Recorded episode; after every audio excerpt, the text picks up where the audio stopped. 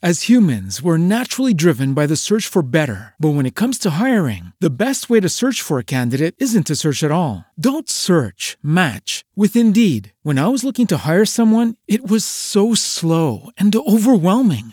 I wish I had used Indeed. If you need to hire, you need Indeed. Indeed is your matching and hiring platform, with over three hundred fifty million global monthly visitors according to Indeed data, and a matching engine that helps you find quality candidates fast. Ditch the busy work. Use Indeed for scheduling, screening, and messaging so you can connect with candidates faster. And Indeed doesn't just help you hire faster. ninety-three percent of employers agree Indeed delivers the highest quality matches compared to other job sites, according to a recent Indeed survey. And listeners of this show will get a seventy-five dollars sponsored job credit to get your jobs more visibility at Indeed.com slash podcast. That's Indeed.com slash podcast. Terms and conditions apply.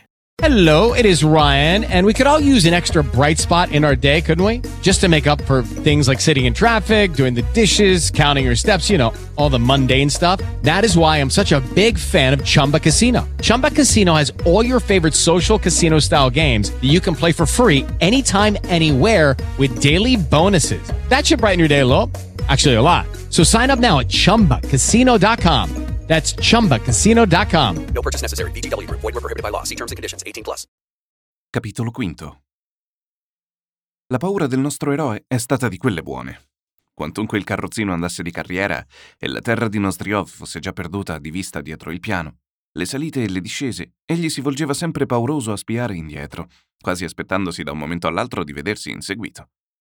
Tirava a fatica il fiato e, mettendosi una mano sul cuore, se lo sentì battere come una quaglia in gabbia. Ah, che energumeno! E qui seguitò a gratificare l'amico di molti energici auguri non affatto scevri di parole grosse. Ma che ci potevo fare? Un rosso impermalito non è cosa da pigliare a gabbo. Ho un bel dire io, ma se non capitava quel provvidenziale commissario, forse a quest'ora non vedrei più luce di sole. Sarei scomparso come una bolla sull'acqua, senza lasciar traccia, senza posterità, senza legare né una sostanza né un nome onorato ai figli di là da venire. Questo della posterità era il chiodo fisso del nostro eroe.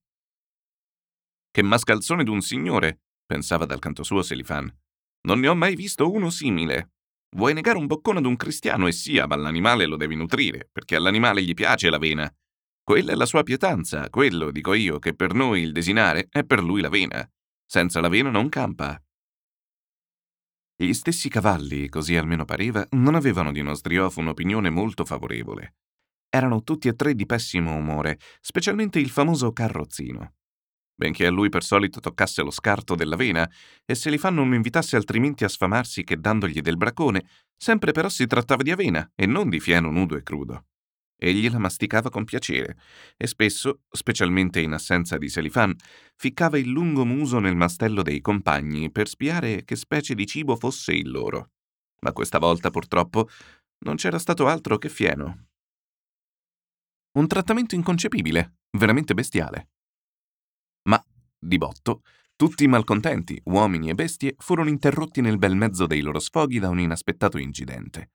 E tutti solo allora si riscossero quando si videro addosso un tiro a sei e si sentirono intronare da strida di gole femminili e dalle invettive di un altro automedonte.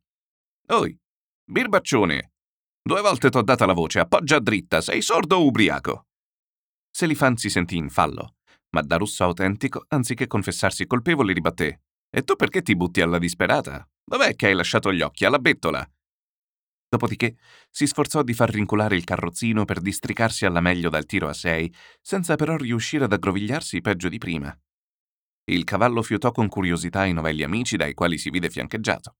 Le signore, intanto, dall'alto del loro equipaggio, guardavano spaventate. Una era vecchia, l'altra giovane sui sedici anni, dai capelli d'oro e con molta grazia acconciati sulla testolina. Il bell'ovale del visetto di lei, di una bianchezza trasparente, si arrotondava come un uovo fresco quando, levato contro la luce nelle mani abbronzate della cuoca, si lascia attraversare dai raggi del sole. E non meno trasparenti erano le orecchie rosee e delicate. Oltre a ciò, lo spavento espresso dalla bocca semichiusa e gli occhi luccicanti di lagrimette le conferivano tanta vaghezza che il nostro eroe stette a contemplarla vari minuti, senza badare né punto né poco al vociar dei cocchieri e allo scompiglio dei cavalli. «Fatti indietro, somaro!»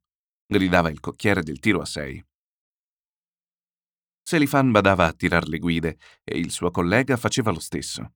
I cavalli un po' rinculavano, un po' tornavano ad incespicare con le zampe nelle tirelle. In questa circostanza tanto era lieto il cavallo della nuova conoscenza che si incaponiva a non tirarsi fuori dalla ressa, anzi, posato il muso sul collo del più vicino fra gli amici regalatigli dalla sorte, gli andava sussurrando certe sue paroline, probabilmente qualche grossa corbelleria, perché l'altro non faceva che scuoter le orecchie. Intanto Baccano riuscirono non di meno a chiamare in soccorso alcuni contadini del villaggio, che per buona fortuna non era lontano. Uno spettacolo simile è per un contadino una vera beatitudine. Né più né meno che per un tedesco il giornale o il circolo.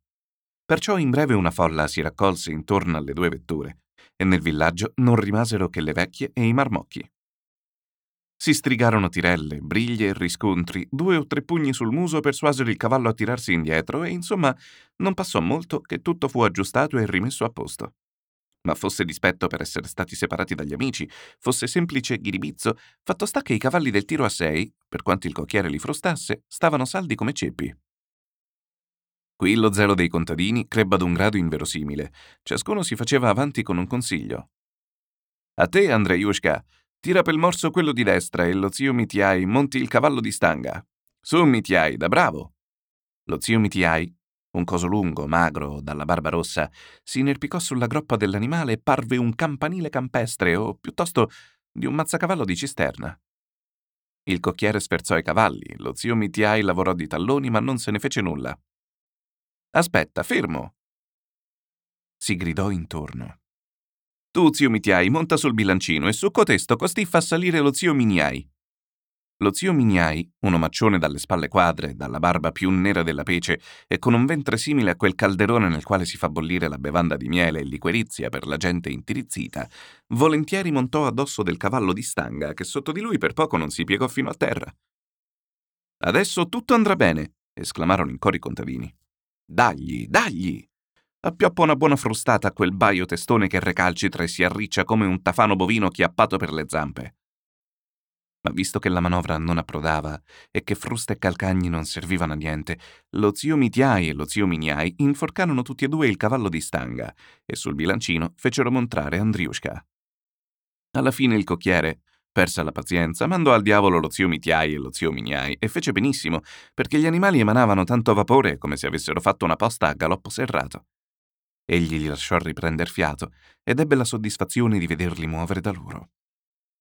Durante tutto questo tramestio, Čičikov non fece che guardare con grande attenzione alla giovane incognita. Tentò più volte di attaccar discorso con lei, ma in un modo o nell'altro non gli riuscì. E intanto le signore partivano, e la bella personcina svelta dai lineamenti delicati si dileguò come una visione, lasciandosi dietro la strada, il carrozzino, i tre cavalli, Selifan, Čičikov e la distesa deserta dei campi. Dovunque, nel corso della vita, sia negli infimistrati, poveri, rozzi, muffiti, sia nelle alte caste, fredde, uniformi, noiosamente corrette, dovunque una volta almeno ci accade di imbatterci in un'apparizione in tutto dissimile dalle solite che ci sveglia dentro un sentimento affatto diverso da quelli che il nostro carattere comporta.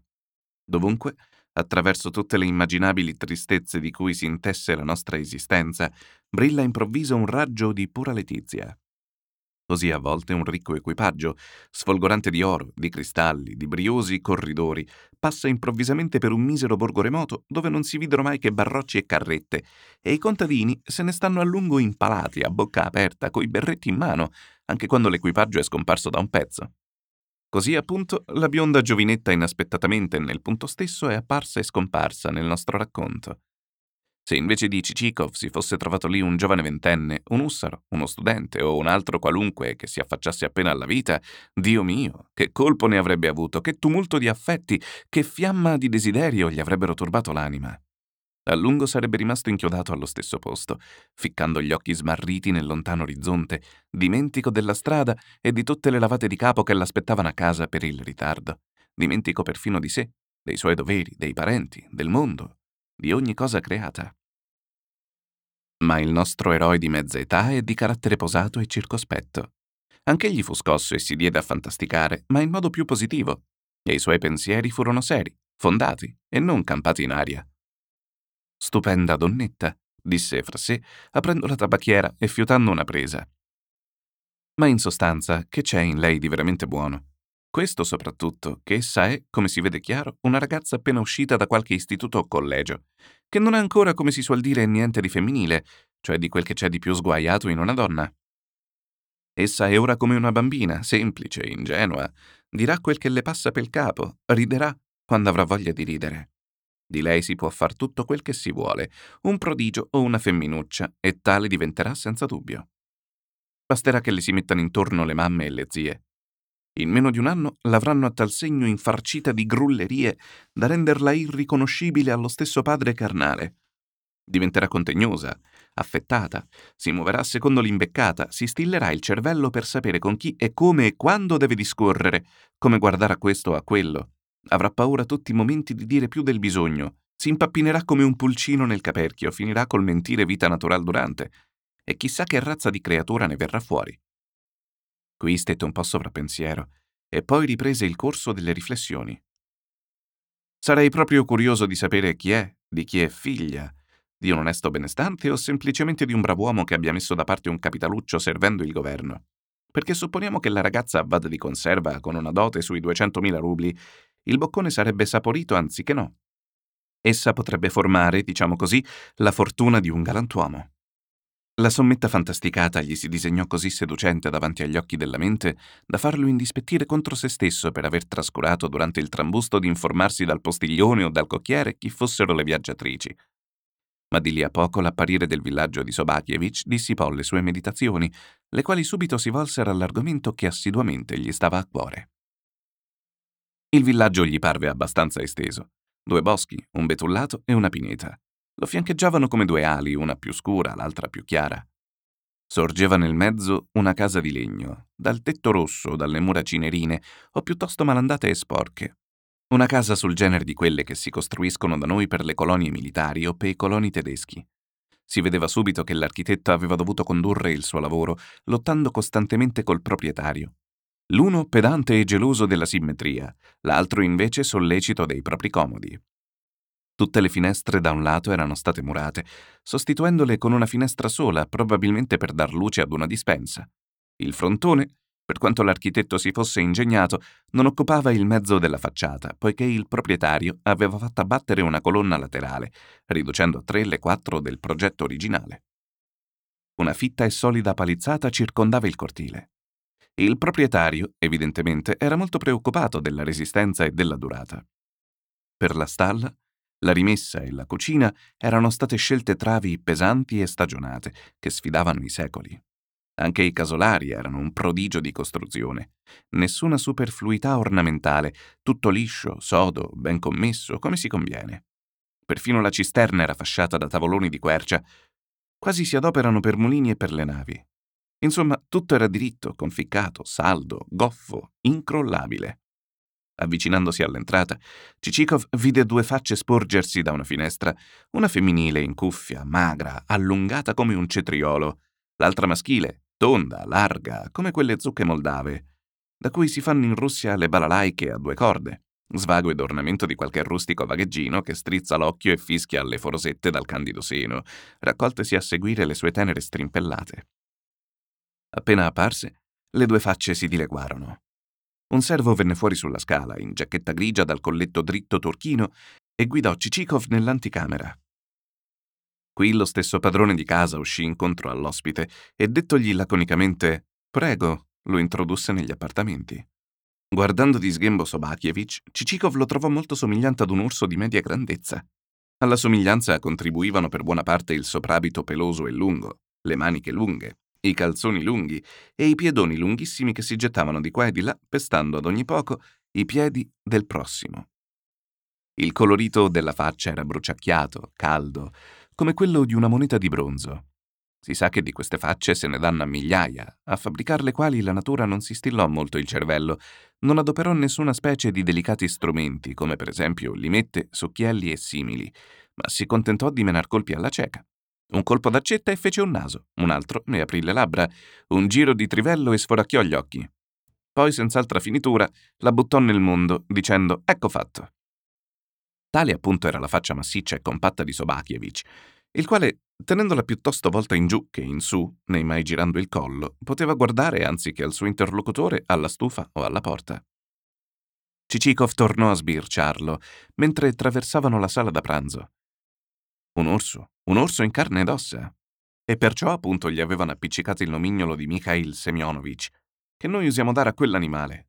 Sapendo della sua abitudine di camminar sui piedi della gente, Čičikov procedeva con la massima cautela e lo faceva passare avanti. E il padrone di casa, che aveva una confusa coscienza di questo suo difetto, subito domandava: «Vi ho forse disturbato?» Al che Čičikov rispondeva ringraziando ed assicurando che niente era successo. Entrati nel salotto, Sobakevich indicò una poltrona ripetendo «Prego». Čičikov sedette e volse un'occhiata alle pareti e ai quadri. Erano litografie rappresentanti al naturale i più famosi condottieri greci. Mauro Cordato, in calzoni rossi, grande uniforme ed occhiali. Miaulis, Kanaris, eccetera. Tutti questi eroi erano forniti di cosce così madornali e di baffi talmente folti e inauditi che vi facevano venire la pelle d'oca. Fra i robusti greci, non si sa come o perché, era capitato Bagration, magro, asciutto, con sotto un fascio di banderuole e di cannoncini, e chiuso in una meschinissima cornice. Seguiva poi l'eroina greca Bobelina, con una gamba più grossa di tutto il corpo di quei bellimbusti che brulicano negli odierni salotti. Il padrone di casa, egli stesso forte e sano, voleva che la sua dimora si ornasse di persone che per salute e corpulenza fossero del suo stampo. Accanto a Bobelina, nel vano della finestra, era appesa una gabbia con dentro un merlo nero picchiettato di bianco, anch'esso molto somigliante a Sobakevich. Questi e il suo visitatore erano appena seduti che una porta si aprì ed entrò una signora di alta statura con in capo una cuffia dai nastri ritinti. La signora venne avanti a passo grave, cadenzato, tenendo dritta la testa come una palma. «La mia Feodulia», disse Sobakevich. Čičikov si alzò e baciò la mano della signora Feodulia, la quale gliela ficcò quasi sotto il naso, sicché egli poté notare che la signora si lavava con acqua di cetrioli salati. «Gioia mia», disse Sobakevich, «ti presento Pavel Ivanovich Čičikov, che ho avuto l'onore di conoscere dal governatore e dall'ufficiale di posta». La signora Feodulia piegò appena la testa, come quelle attrici che rappresentano le regine, e pronunciando a fior di labbra lo stesso «prego» del marito, fece che Čičikov tornasse alla sua poltrona. Si assise poi sul divano, si avvolse nella sua veste di merino e stette immobile senza batter ciglio. Čičikov tornò ad alzare gli occhi e rivide Canaris dalle cosce mastodontiche e dai baffi interminabili, Bobelina e il merlo. Per quasi cinque minuti regnò il più profondo silenzio, rotto soltanto dal picchiettio del merlo che beccava nel fondo della gabbia i chicchi di grano. Čičikov volse un'occhiata intorno e vide che ogni cosa in quella stanza era dura, radicata, corpacciuta, con una strana somiglianza al padrone di casa. In fondo al salottino, su quattro robuste gambe, stava saldo un panciuto canterano di noce, che pareva un vero orsacchiotto. La tavola, le poltrone, le seggiole, tutto era materiale ed incomodo. Non un solo oggetto che non dicesse nel suo muto linguaggio «Io pure sono un Sobakevich, io pure sono della famiglia». «Giovedì passato si è parlato di voi in casa del presidente», ruppe il silenzio Čičikov, vedendo che nessuno degli altri due si scrollava. «Si passò molto bene il tempo». «Sì? Io non c'ero», rispose Sobakevich. «Un uomo simpaticissimo». «Chi?» domandò Sobakevich, guardando all'angolo della stufa. «Il presidente?» «Può darsi. Non dico di no che così vi sia sembrato. Una testa vuota, un bestione che non c'è il simile». Čičikov fu alquanto sbalordito da una definizione così tagliente, ma subito riavutosi proseguì. «Si sa, ognuno ha le sue debolezze, ma il governatore però, che persona stimabile!» «Il governatore è una persona stimabile?» «Sì, non vi pare?» «Un brigante matricolato». «Come? Il governatore è un brigante? Vi confesso che non l'avrei mai pensato. Almeno, se me lo permettete, a giudicarne dai modi, così semplice, così bonario». E qui Čičikov accennò alle borsette che quegli lavorava con le proprie mani e ne lodò la fisionomia affabile ed aperta. «Anche la faccia è da brigante», brontolò Sobakevich. «Dategli un coltello, mandatelo sulla strada maestra e vi scannerà la gente per un kopek. Lui è il vicegovernatore, due gaglioffacci». Si vede che non è con loro in buoni termini, pensò Čičikov. Gli parlerò del commissario, se non mi sbaglio è suo amico. Del resto, disse forte, quanto a me, più di tutti mi piace il commissario. Carattere diritto, franco, basta guardarlo per riconoscere il galantuomo. È una canaglia, pronunciò Sobakevich con la massima freddezza. Capacissimo di vendervi, di pigliarvi in trappola e poi di pranzare con voi alla stessa tavola. Li conosco io i miei polli, farabutti dal primo all'ultimo. Già tutta la città è così. Un furfante sostiene un altro furfante e da un furfante lo butta giù quando non c'è più il suo tornaconto. Venderebbero Cristo per un denaro. Uno solo forse non è malaccio, il procuratore, ma anche lui per dir la verità è un porco. Dopo queste biografie, brevi, sì, ma concludenti, Čičikov capì che non serviva menzionare le altre autorità e si convince che Sobakevich non aveva la debolezza di dir bene della gente. «Ehi, Gioia, si va a pranzo?» propose Sobakevich alla consorte e si accostò alla tavola degli antipasti mugolando il solito «prego». Padrone di casa e ospite bevvero, regolarmente, un bicchierino di vodka e dopo aver spilluzzicato a dovere, come usa in tutta Santa Russia, città o campagna che sia, salami, salumi e stuzzicanti d'ogni sorta, tutti e due si avviarono alla sala da pranzo sulle orme maestose della signora Feodulia, che li precedeva come una papera a nuoto. La tavola non grande era apparecchiata per quattro. Ad occupare il quarto posto comparve di lì a poco una signora, o forse signorina, parente, governante, casigliana o altro che fosse. Una qualche cosa sulla trentina, senza cuffia, con un vestito screziato.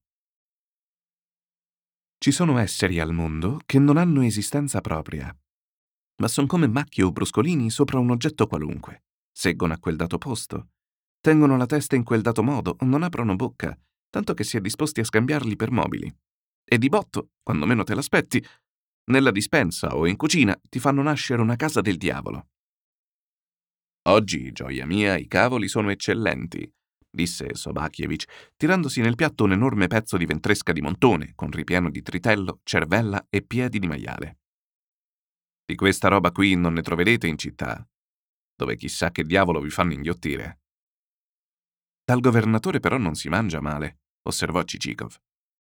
«Ma lo sapete voi come si cucina da lui? Quando ve l'avrò detto vi passerà la voglia di toccare un boccone». «No, non lo so e quindi non posso giudicare. Ma le costolette di maiale e il pesce in salsa rifredda sono squisiti». Così vi è parso. Io so invece quel che comprano al mercato. Quel briccone del loro cuoco, allievo d'un francese, vi piglia un gatto, ve lo scortica e ve lo serve in tavola per lepre. «Oh, che suddicerie ti fai uscire di bocca!» esclamò la moglie. «Non c'è rimedio, gioia mia. Ci ho colpa io forse se gli altri fanno così. E non ne escludo nessuno, sai». Tutti gli avanzi, i rifiuti, le sporcizie che la nostra aculca butta nella conca, tutto ficcano nella minestra, tutto va in pentola. «Tu dici sempre di queste brutte cose a tavola». «Le dico sì, ma non le faccio e tantomeno ne mangio». As humans, we're naturally driven by the search for better. But when it comes to hiring, the best way to search for a candidate isn't to search at all. Don't search, match with Indeed. When I was looking to hire someone, it was so slow and overwhelming. I wish I had used Indeed. If you need to hire, you need Indeed. Indeed is your matching and hiring platform, with over three hundred fifty million global monthly visitors according to Indeed data, and a matching engine that helps you find quality candidates fast. Ditch the busy work. Use Indeed for scheduling, screening, and messaging so you can connect with candidates faster. And Indeed doesn't just help you hire faster. ninety-three percent of employers agree Indeed delivers the highest quality matches compared to other job sites, according to a recent Indeed survey. And listeners of this show will get a seventy-five dollars sponsored job credit to get your jobs more visibility at Indeed.com slash podcast. That's Indeed.com slash podcast. Terms and conditions apply. Una rana anche inzuccherata mi fa sempre schifo. Un'ostrica mi dà l'idea. Tu lo sai a che rassomiglia un'ostrica. Via, Čičikov, ancora un po' di montone. Questo qui non ha niente da fare con quegli intrugli che manipolano nelle cucine dei signori con una carnaccia che da quattro giorni marcisce sul marmo. Sono invenzioni dei dottori tedeschi e francesi che vorrei vedere impiccati, parola d'onore. Adesso mi han tirato fuori la dieta e vogliono guarir gli ammalati affamandoli. Si figurano, allampanati come sono, che lo stomaco rosso sia fatto come il loro. No, no, tutte storie, ciarlatanerie, tutte.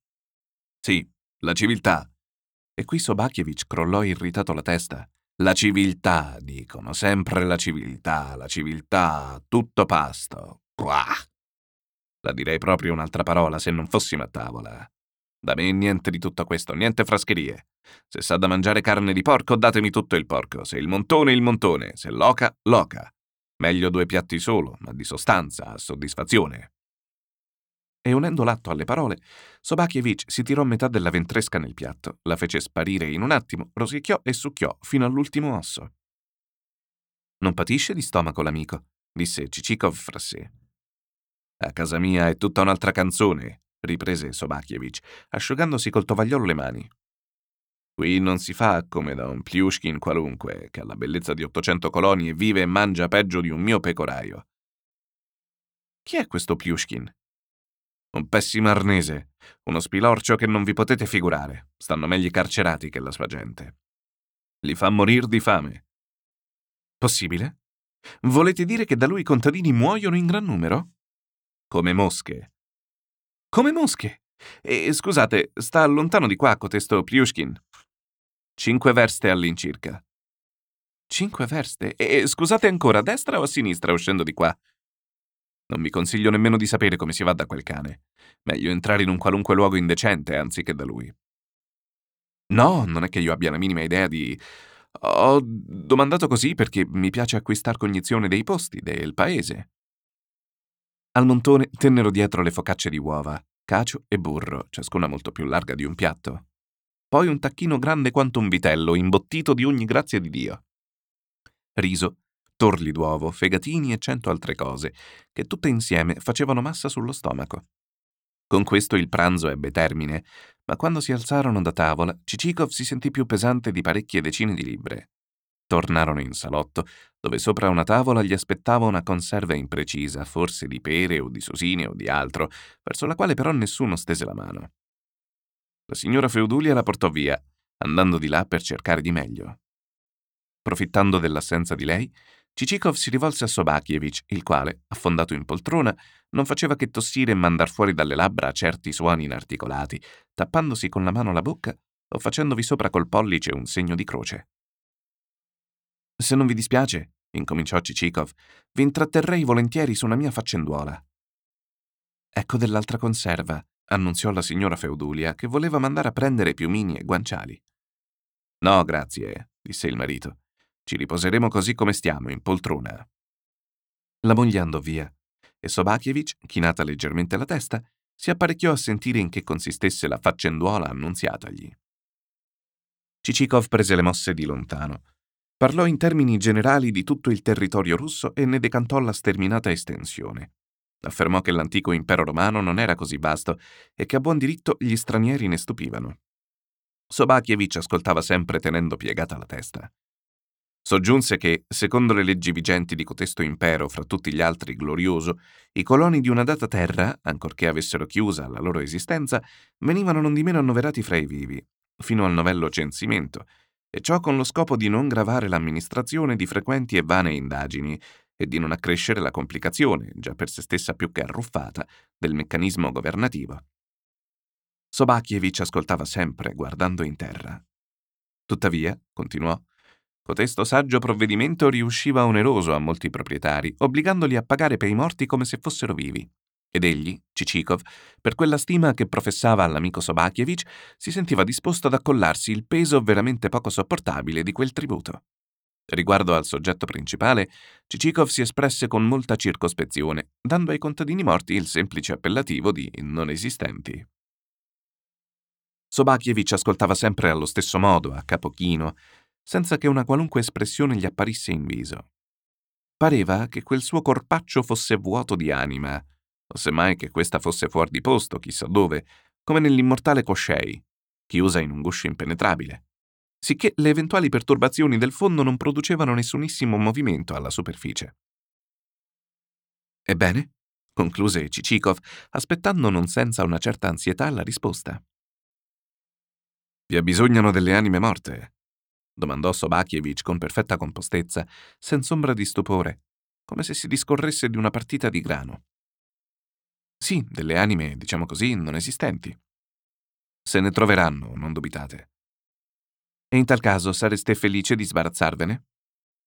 Perché no? Ve le vendo volentieri, disse Sobakevich, drizzando un po' la testa e subodorando che il compratore, per quanto strano fosse il mercato, ci doveva avere il suo tornaconto. Accidempoli, che fretta, pensò Čičikov. Non mi lascia neppur fiatare.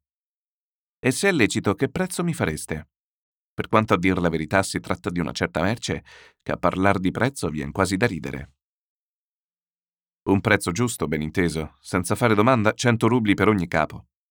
Cento rubli! Esclamò Čičikov, spalancando la bocca e guardandolo nel bianco degli occhi. Credeva di aver frainteso, o che Sobakevich, materiale com'era, avesse pronunciato una parola per l'altra. Che è? Vi par forse caro? E sentiamo, per esempio, qual è il prezzo vostro? Il mio prezzo? Ma qui si vede c'è un equivoco, forse non ci siamo capiti. Da parte mia, io credo, con una mano sulla coscienza, che ottanta copechi per anima sia un prezzo più che vantaggioso. Ottanta copechi, la grazia del vantaggio. Secondo me, onestamente, non si può dar di più. Ma io non vendo zoccoli, io. Convenite però che non si tratta di vivi. E voi sperate di chiappare un babbeo che vi venda un colono per ottanta copechi? Ma scusate, perché me lo chiamate colono?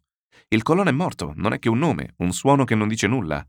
Del resto, per non tirarla in lungo, facciamo un rublo e mezzo e non se ne parli più. E non vi vergognate. Contrattiamo sul serio, via. Dite un prezzo ragionevole. Ma io ve l'ho detto, io.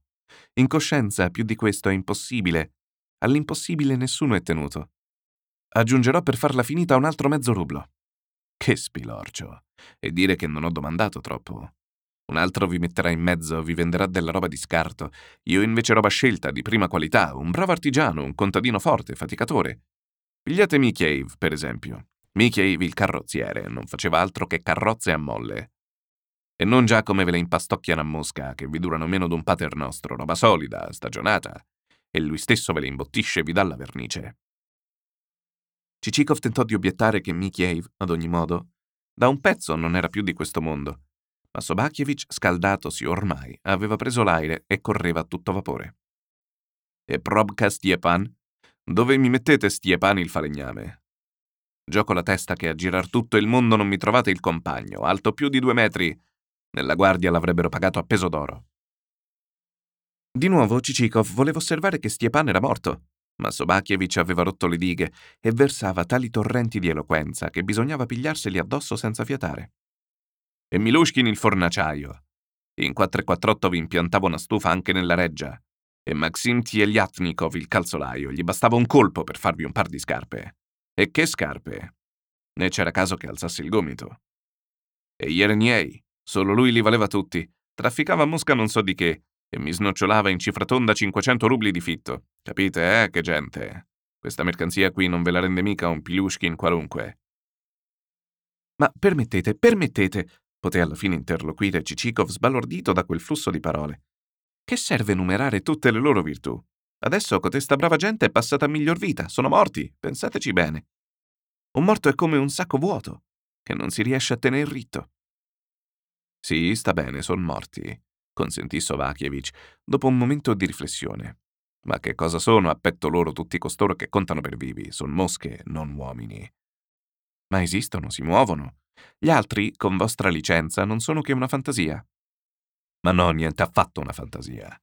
Io vi dico e vi ripeto che un altro Mikheev non l'avreste a pagarlo un occhio. Una schiena più forte di quella d'un cavallo, un pezzo d'uomo che non passava per quella porta. Vorrei proprio sapere in quale altro posto andreste a scovare una fantasia simile. Sobakevich pronunciò queste ultime parole guardando i ritratti di Bagration e di Kolokotroni, come suole accadere quando uno degli interlocutori di botto, senza un perché al mondo, si volge ad un terzo che capiti a caso e lo fissa quasi invitandolo ad arbitro in una questione di cui lo sa perfettamente all'oscuro. E il povero terzo, preso così alla sprovvista, sta incerto se rispondere o assumere un contegno di civile attenzione e poi andarsene per i fatti suoi. No, più di due rubli non posso, tenne duro Čičikov. Ebbene, non voglio che mi diate dello strozzino, perché siete voi, mi contenterò di settantacinque rubli per capo, in biglietti. Ma che davvero mi piglia per un minchione, pensò Čičikov. Poi disse forte, mi pare in verità che noi due si reciti una commedia, non me la spiego altrimenti. Voi siete un uomo abbastanza intelligente, avete delle cognizioni. Di che discutiamo, insomma? Di una cosa che non val nulla. Quanto costa un morto? E a chi e a che può servire? Fatto sta che voi li comprate. Vuol dire che vi servono. Čičikov si morse il labbro e non seppe che rispondere. Accennò così in genere ad alcune circostanze di famiglia e di sue conoscenze, ma Sobakevich lo interruppe a mezzo. I fatti vostri non mi preme di saperli. Non mi mischio io, son cose che non mi riguardano. Voi cercate delle anime, io ve le vendo. E vi so dire che vi morderete le mani per non averle comprate. Due rubli, ripeté Čičikov. E dalli coi due. È come la gazza che fa sempre lo stesso verso. Ha detto due e due ha da essere. Siate ragionevole, via, date il giusto. Diavolo che se lo pigli. Orsù, l'ultima parola. Aggiungerò altri cinquanta copechi di buona mano. Quando è così, vi dirò anch'io l'ultima parola. cinquanta rubli. Vi giuro che ci perdo. Usuraio che non sei altro. Ma insomma, che gioco si gioca? O che si tratta forse di un negozio sul serio? Ma da un altro io le avrò per niente, me le daranno a due mani e mi ringrazieranno appresso. Solo uno sciocco si incaponirà a tenerle e a pagar l'imposta per giunta. Ma sapete voi che le compre di questo genere, sia detto qui tra noi, da buoni amici, non sono sempre lecite e che se io putacaso o un altro qualunque si facesse scappar di bocca mezza parola, l'individuo in questione non troverebbe più un cane che volesse aver da fare con lui e potrebbe dire addio a tutti i profitti presenti e futuri. Vedi un po' che mi tira fuori il gaglioffo, pensò Čičikov, e subito con grande sangue freddo rispose «Prendetela come più vi piace, ma il fatto è che io non compro per bisogno, come voi fantasticate, ma così, per capriccio. Non vi conviene il prezzo, ebbene non se ne parli più». «È cocciuto l'animale», pensò a sua volta Sobakevich. «Che Dio vi perdoni, benedetto uomo, datemi trenta rubli per anima e pigliatevele tutte». «No, mi avvedo che non avete voglia di concludere. Addio». «Scusate, permettete». Sobakevich, afferratagli la mano, gli pestò un piede. Il nostro eroe s'era purtroppo scordato di stare in guardia e ne pagò il fio, mandando un grido e saltando sopra il piede incolume. «Perdonatemi, credo di avervi disturbato. Sedete qui, fatemi il piacere. Prego». E Sobakevich lo affondò nella poltrona con la grazia e la delicatezza di un orso ammaestrato. «Parola d'onore, mi fate perdere un tempo prezioso». «Pazientate ancora un minuto e vi dirò una cosa che vi farà piacere». Qui Sobakevich gli sedette vicino e gli sussurrò all'orecchio come se gli confidasse un segreto. «Avete detto due e mezzo? Facciamo un paroli e mettiamoci dietro uno zero». «Cioè venticinque rubli? No, no e no. Neanche un mezzo kopek di più». Sobakevich tacque, Čičikov pure, e il silenzio durò due minuti. Bagration, di sopra al suo naso aquilino, seguiva attentamente le fasi del negozio. «Insomma, qual è il vostro ultimo prezzo?» «Due e mezzo, ve lo ripeto». «Davvero, per voi un'anima va almeno d'una rapa bollita? Datene almeno tre». «Non posso». «Orsù, vedo che con voi non la si spunta. Vada per due e mezzo, ci perdo ma non c'è rimedio. Ho questo brutto carattere, che non so dare un dispiacere al prossimo. Intanto, credo, bisogna stendere un contrattino per far le cose in regola». «Si capisce». «Lo dicevo io, bisognerà andare dall'avvocato». Così l'affare fu conchiuso.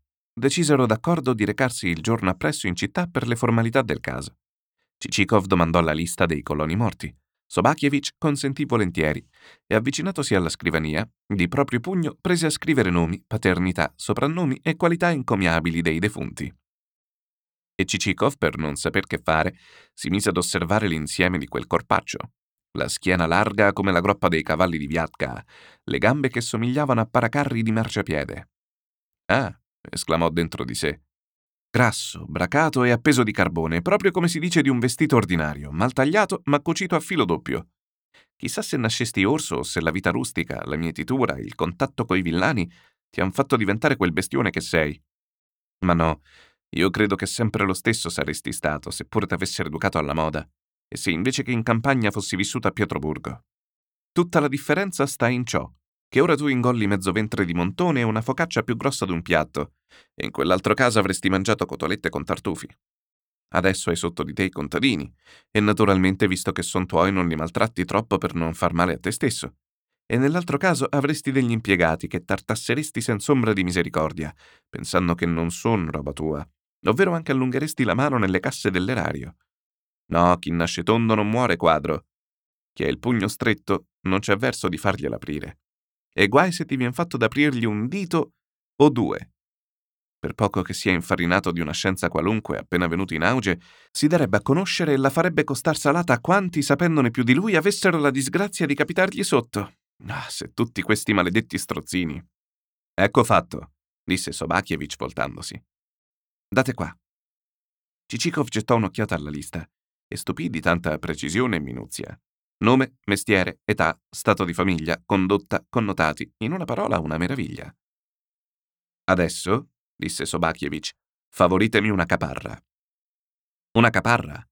Ma in città incasserete tutta la somma in una volta. È l'uso, sapete. Non so davvero che cosa darvi. Non porto mai molti denari addosso. Ah, ecco, ci ho qui dieci rubli. Ma che dieci? Almeno cinquanta han da essere. Čičikov tornò a scusarsi di non aver denari, ma Sobakevich tanto si ostinò a ripetere il contrario che lo costrinse a tirar fuori un altro biglietto. E sia, eccovene altri quindici e così saranno venticinque. Fatemi però due parole di ricevuta. Ma che vi serve la ricevuta? È sempre meglio. Non si sa mai. Tutto può succedere. Va bene, datemi intanto i denari. I denari? Ma eccoli qua, i denari li ho in mano. Appena avete disteso la ricevuta ve li consegno.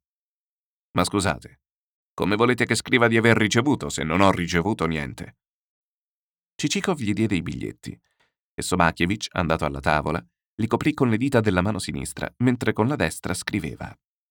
Quando ebbe finito, li esaminò molto da vicino, davanti e di dietro. «Questi qui è vecchi abbastanza», disse guardandone uno contro luce, e anche incollato nel mezzo. «Ma tra amici, si sa, certe cose non ci si bada». «Strozzino e bestia», lo qualificò Čičikov internamente. «E delle femmine ne volete?» «No, grazie». Ve le cederei per poca moneta. Un rublo l'una, da buoni amici. No, non ne ho bisogno. E allora non serve parlarne. Ognuno ha i suoi gusti, a chi piace l'arrosto e a chi il bollito.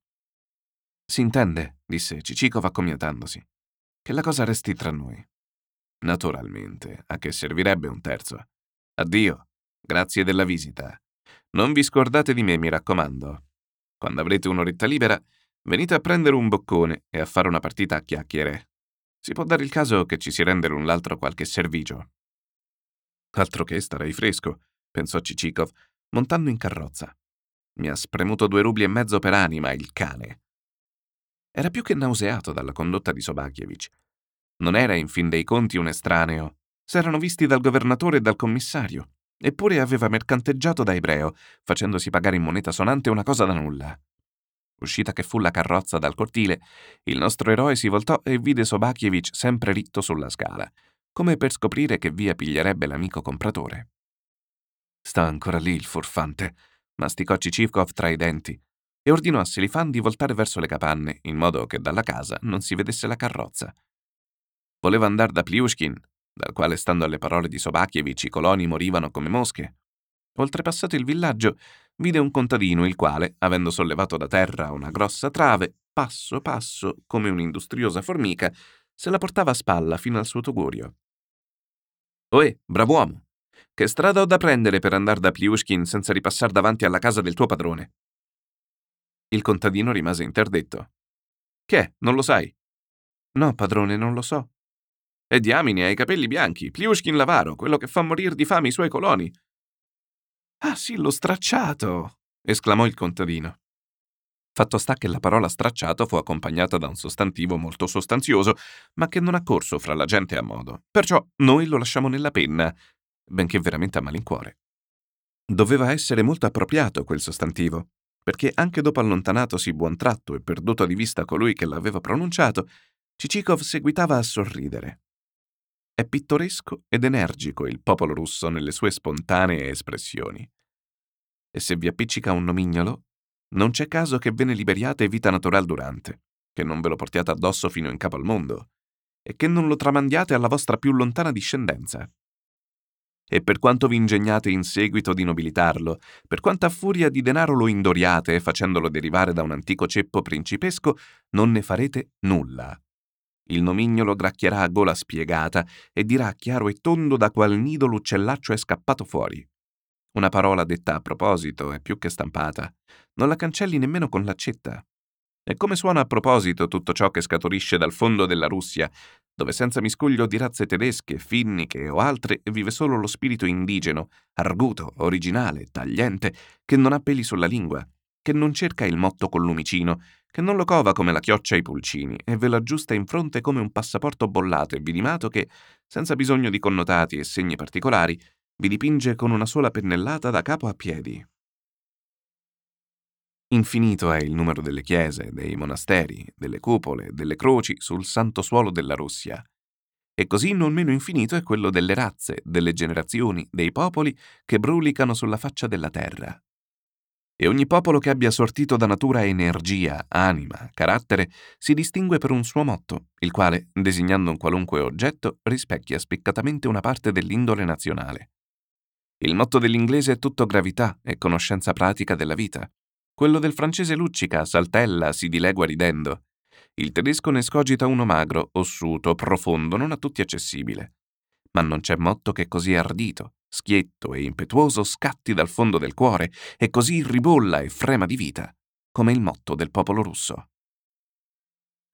As humans, we're naturally driven by the search for better. But when it comes to hiring, the best way to search for a candidate isn't to search at all. Don't search, match with Indeed. When I was looking to hire someone, it was so slow and overwhelming. I wish I had used Indeed. If you need to hire, you need Indeed. Indeed is your matching and hiring platform, with over three hundred fifty million global monthly visitors according to Indeed data, and a matching engine that helps you find quality candidates fast. Ditch the busy work. Use Indeed for scheduling, screening, and messaging so you can connect with candidates faster. And Indeed doesn't just help you hire faster. ninety-three percent of employers agree Indeed delivers the highest quality matches compared to other job sites, according to a recent Indeed survey. And listeners of this show will get a seventy-five dollars sponsored job credit to get your jobs more visibility at Indeed.com slash podcast. That's Indeed.com slash podcast. Terms and conditions apply. Hello, it is Ryan, and we could all use an extra bright spot in our day, couldn't we? Just to make up for things like sitting in traffic, doing the dishes, counting your steps, you know, all the mundane stuff. That is why I'm such a big fan of Chumba Casino. Chumba Casino has all your favorite social casino-style games that you can play for free anytime, anywhere with daily bonuses. That should brighten your day a little. Actually, a lot. So sign up now at chumba casino dot com. That's chumba casino dot com. No purchase necessary. V G W Group. Void where prohibited by law. See terms and conditions. eighteen plus.